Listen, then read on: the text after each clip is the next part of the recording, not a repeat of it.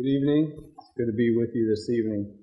I was just thinking about it. Probably worried some of you all by darting out there to get tissues, and you probably were wondering whether I was going to come back or not. Uh, I've discovered that sometimes I get up here and I don't have any Kleenex on me, and if, if for some reason my nose starts to run, it's very awkward. But um, I am prepared. Uh, so tonight we're going to look at uh, 1 John. I'm starting a sermon series, I guess, on on First John, and tonight is the first installment. We'll look at First John chapter one. Um, really appreciated the introduction and the uh, opening songs.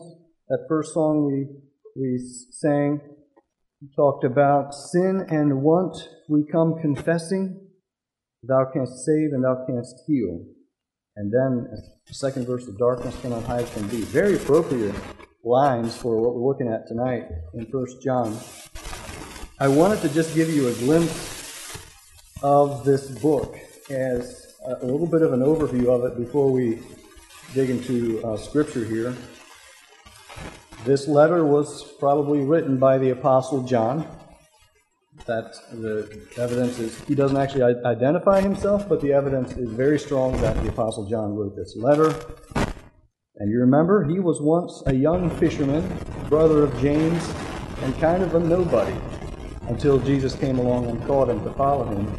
And then his life just totally changed. You know, I don't know what aspira- aspirations he might have had as a fisherman, but I'm sure he never imagined being able to walk as a disciple of the Son of God see him die on the cross, and then be a witness about this man, uh, the Son of God, and write these letters that were read by millions, you know, over the next 2,000 years. And um, that just reminds me uh, how much how how much meaning uh, God brings to our lives when we are followers of Him, and how much direction and purpose being a follower of Jesus brings to our lives. This letter was probably written between 80, 85 to 95. John was an old man.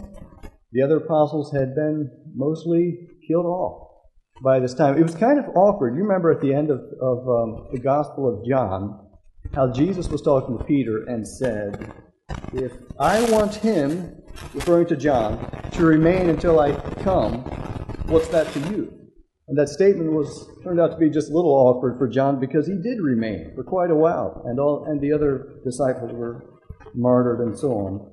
But John kept getting older and older, and maybe he was, you know, if he was 20 when he was following Jesus, uh, he could have been 80 or older when he wrote this letter. This letter is not really addressed to anyone in particular, probably written to uh, the church at Ephesus, the first confirmed usage of the letter was in Ephesus. John was, uh, of course, he lived in Jerusalem in, in, the days of the early church, but sometime between AD 50 and 70, he moved to Asia Minor, and probably because of persecution coming to Israel. And so he moved to Ephesus and lived, or in the area of Ephesus, and we think this writing is probably to the church of Ephesus or churches. It may have been a circle letter because there's, he doesn't talk to anybody specifically, he doesn't use any names when he wrote this letter. Two things John is trying to do with this letter. One is um, to kind of reassure them and shore them up. The church is a bit tottery. Uh, there has been some false teaching sweeping through, and it's it's done some damage. That's the other thing he's trying to do is combat this false teaching. It, it was an early form of Gnosticism, which I don't know a whole lot about, except that they believed all matter was evil. God couldn't have created the world because all matter is evil. God, it must have been some inferior God that actually created the world or some other being. And they would also believe that Jesus didn't really come in the flesh. And you'll see some things John has, has to say seem very along this line you know, like he's attacking this heresy specifically. And they also believe that salvation, of course, there's variation in their, in their beliefs, but they would believe that salvation doesn't come from faith in Jesus, but from a spiritual enlightening, a knowledge of, of some kind. And uh, this teaching hit the church pretty hard. It sounds a little weird to us, but it, it did damage through this church. And, and John is trying to, to shore things up here a bit. So tonight's study, we're reading the first chapter of John. And I'll probably read the, the first two verses of, of chapter 2 as well, just because they, they flow into this. I'll go ahead and read this now. That which was from the beginning, which we have heard, which we have seen with our eyes, which we looked upon and have touched with our hands, concerning the word of life, the life was made manifest, and we have seen it, and testify to it, and proclaim to you the eternal life which is with the Father and was made manifest to us. That which we have seen and heard we proclaim also to you, so that you too may have fellowship with us. And indeed, our fellowship is with the Father and with his Son, Jesus Christ. And we are writing these things that our joy may be complete. This is the message we have heard from him and proclaim to you that God is light, and in him is no darkness at all. If we say we have fellowship with him while we walk in darkness, we lie and do not practice the truth. But if we walk in the light as he is in the light, we have fellowship with one another, and the blood of Jesus his Son cleanses us from all sin. If we say we have no sin, we deceive ourselves, and the truth is not in us. If we confess our sins, he is faithful and just to forgive us our sins and to cleanse us from all unrighteousness. If we say we have not sinned, we make him a liar, and his word is not in us. My little children, I'm writing these things to you so that you may not sin. But if anyone does sin, we have an advocate with the Father, Jesus Christ the righteous. Let's spend a minute on this introduction here. John's introduction to his letter. John's supposed to be a more straightforward writer than, say, Paul, but this introduction is not really easily dissected. There's a lot of witches in there. Uh, that which, which, which, which. There's six witches in three verses. And the place to kind of anchor ourselves is at the end of verse 1, which says, concerning the word of life. He's talking about the word of life. And he's not just saying the word as a, as a message or a, a stream of, of uh, language He's talking about something that was actually um, manifested in a form that could be touched, could be seen, could be handled, could be heard. It's the gospel. It's not the gospel just in words, it's the gospel embodied in Jesus Christ. Now, the rest of the introduction is saying this saying that Jesus came from the Father, it's saying the gospel was manifested to us. He means the, the 12 common men who walked with Jesus. Even though John never actually calls himself an apostle, doesn't use that title in his three letters, he, um, he's kind of reminding them here gently of his authority. He is an apostle. He walked, he walked with Jesus. And his mission is to declare and proclaim and testify this message because it's a message that makes a difference. You'll notice it talks about some of the effects here in these verses. That when it's received, it, it brings fellowship, it brings joy, and it brings eternal life. It's the message of life. Now let's move on to the next verses and kind of get into the meat of things here.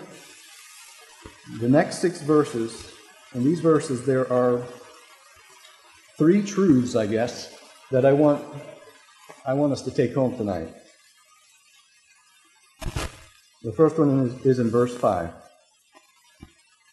This is the message we've heard from him and proclaimed to you that God is light, and in him is no darkness at all. God is light. John is, is starting in the beginning here. He is laying the, the foundation of all foundations, really. And if you had to make a, if you had to describe God in a single statement, this would probably be the best one to pick. That God is light. It talks about it talks about several different aspects of God. One of the things it speaks to is his holiness. That's pretty obvious. It speaks to, to the fact that God is completely holy. He is he is um, perfect.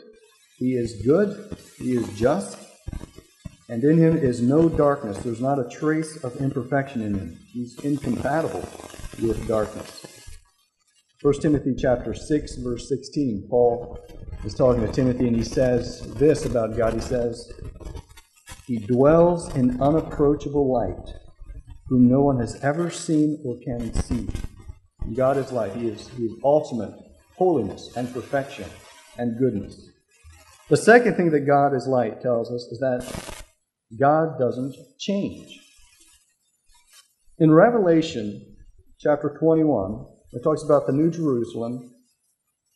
The source of light for the New Jerusalem is God. In fact, it uses the phrase that the lamp, its lamp, is the Lamb.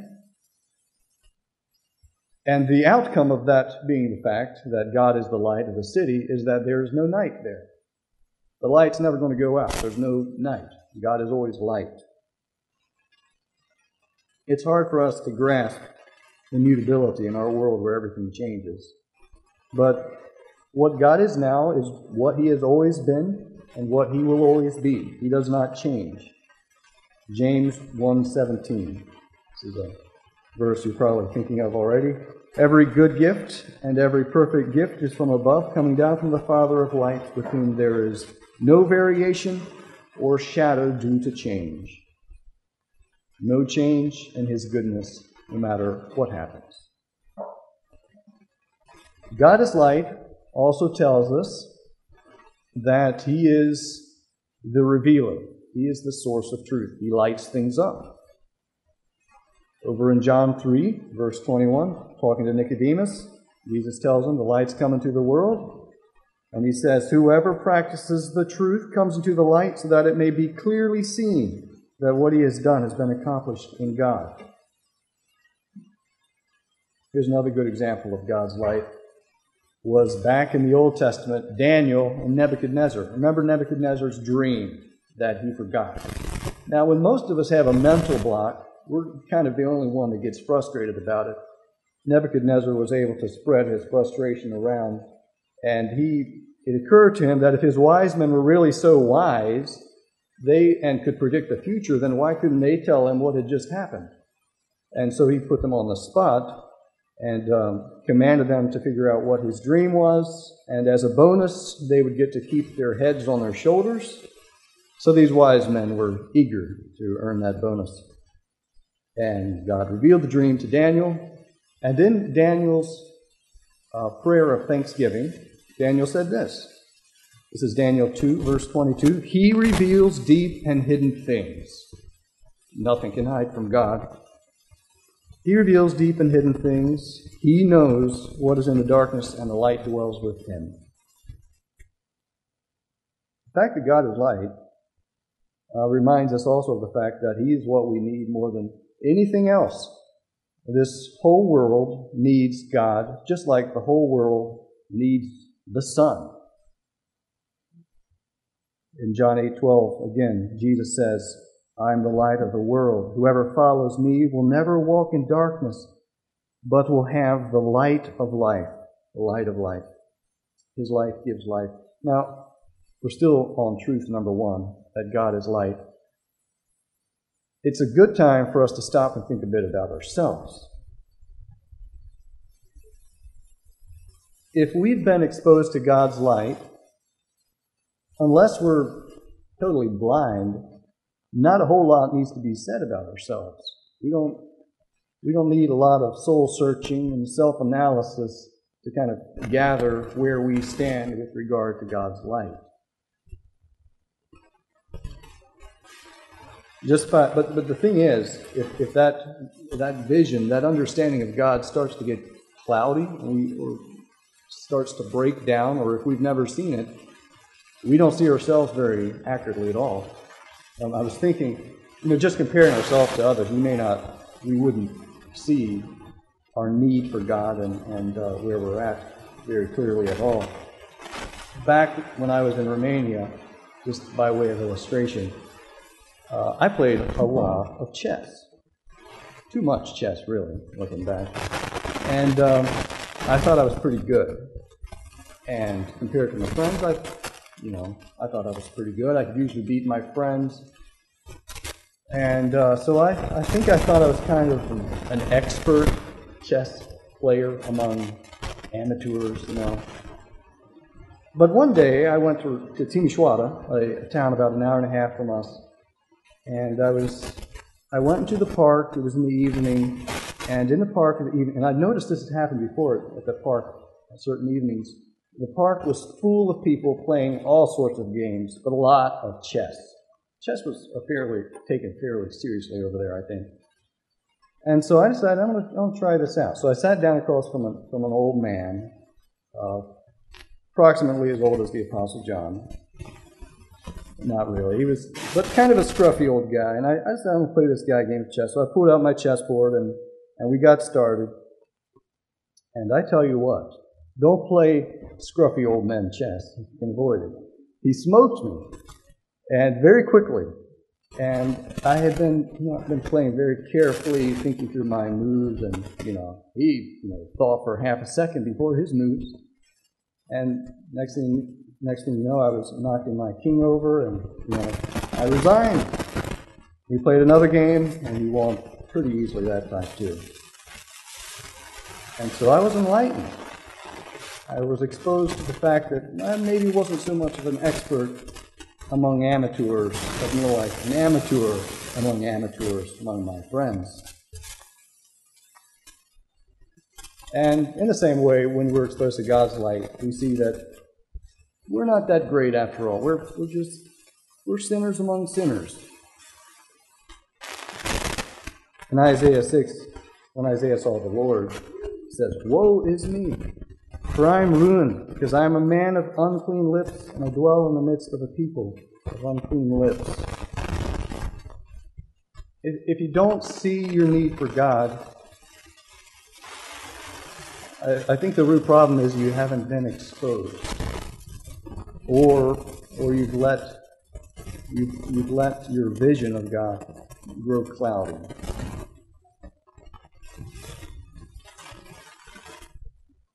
God is light, and we need that light. Truth number two is that we can't walk in darkness with God. If we say we have fellowship with Him while we walk in darkness, we lie and do not practice the truth.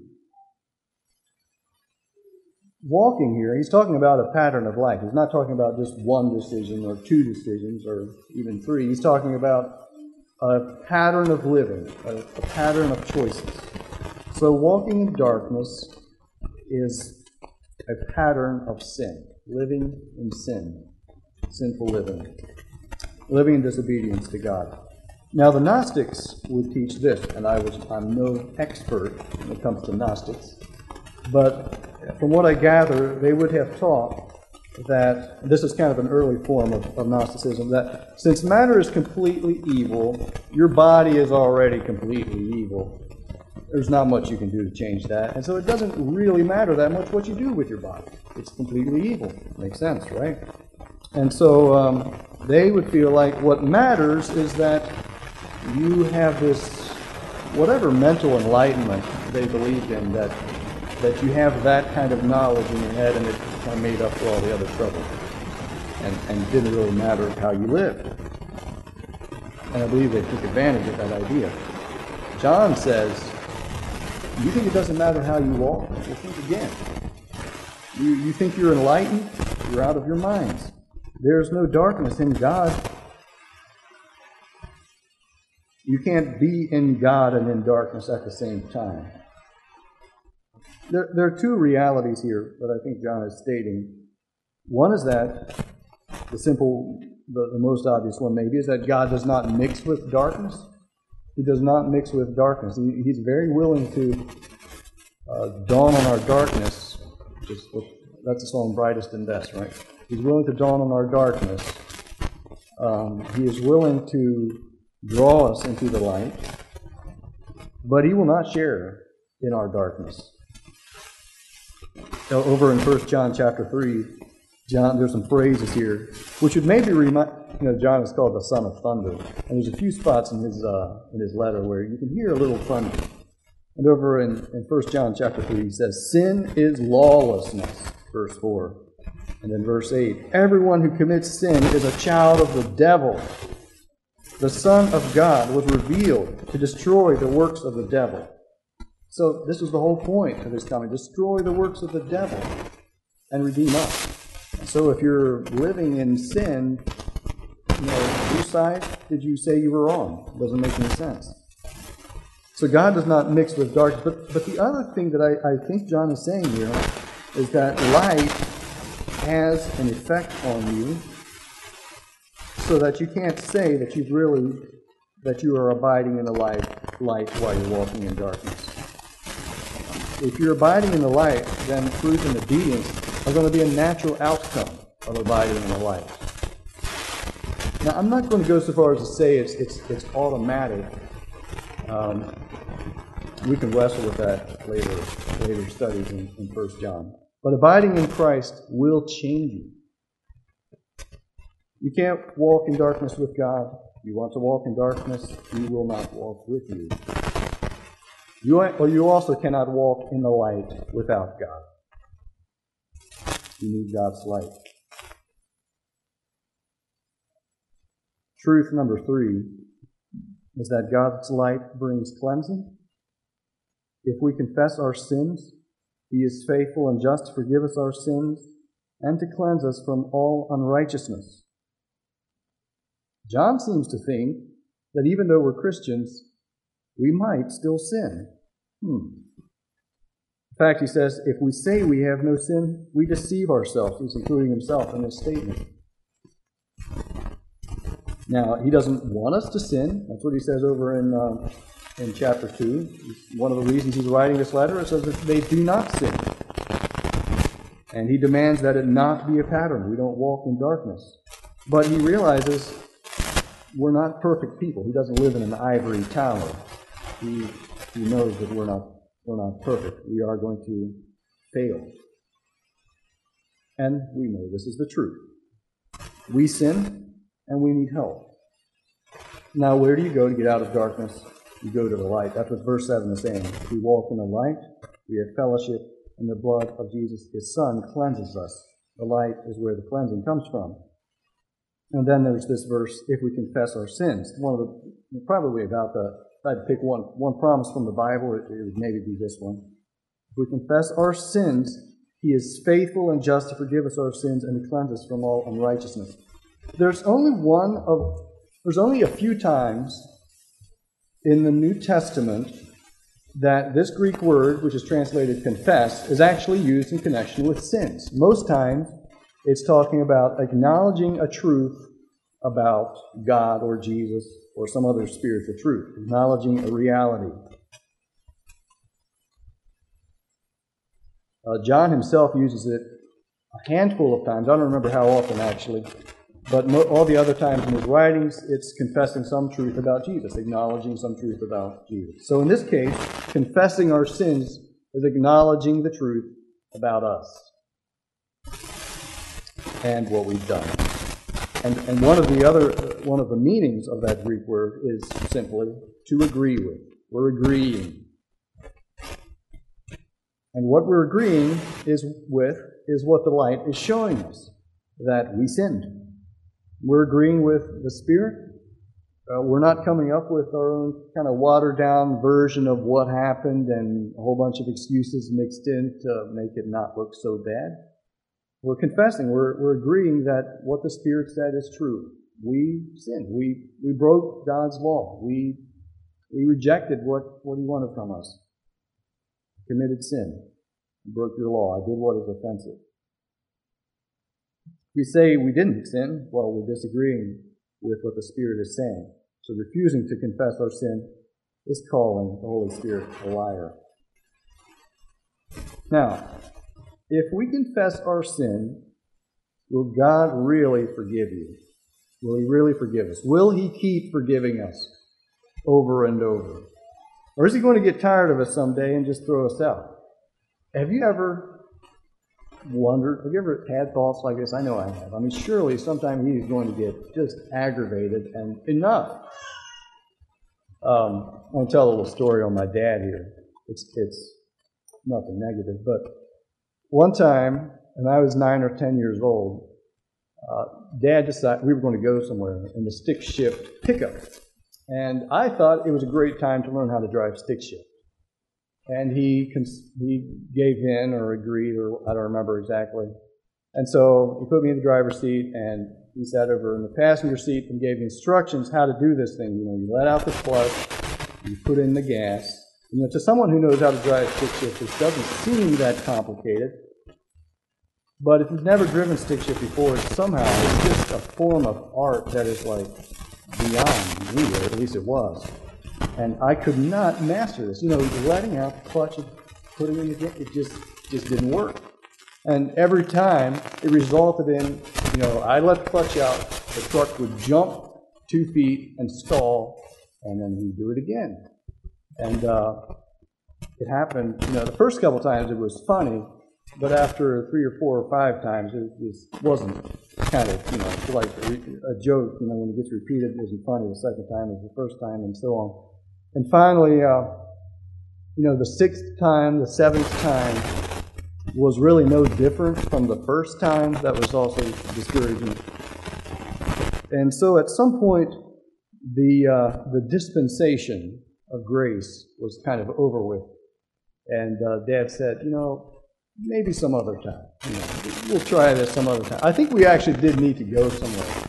And uh, we weren't going to get there in, in two foot jumps with a pickup. So, you know, it kind of worn out his patience. I don't remember him being aggravated, but it was it was kind of enough. But God is not like that. He is not going to look back on your failures and say, you know, this is the seventh time. That's enough. You run out of chances. You use up all your get out of jail free cards. Eventually, I did learn how to drive that stick shift and wreck the truck, too. So. Another story. So if you ever wonder if God is going to forgive you, remember how we started. This, the, these truths. The first one was that God is light. Now, when you're in darkness, that's a scary thought, but if you are in the light, it's a reassuring thing. Because part of that, the truth about God is that He is faithful and He is just. And this promise of forgiveness here, lo and behold, is anchored in this reality about God, that He is faithful and just. And remember also, God is immutable, He's not going to change. So the fact that you failed doesn't change God's faithfulness, doesn't change His justice. And His faithfulness and justice means that when we confess, He will forgive us. That's pretty amazing.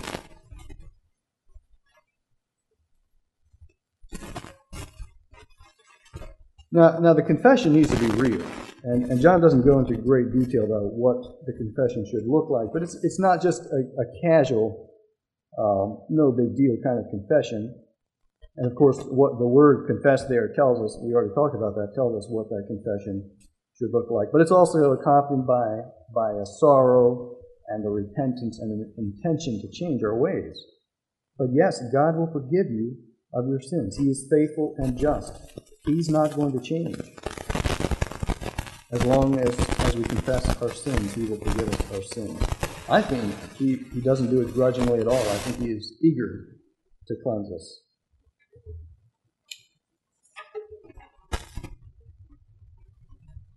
Let's review this first chapter. There, there are three, three truths I think we need to take home. That God is light. He, he is pure goodness. He's not going to change. God is light. That's the foundation. And then we, we can't walk in darkness with God. That's a lie. We can't walk in darkness with God. But if we walk in the light, then we're under, we're under his cleansing. And when we sin, we confess, and he absolutely will forgive us. And walking in the light of God is it's, it's an amazing place to be, and uh, it's just amazing how God has provided us that that ability for us to be in fellowship with Him and to abide in Him.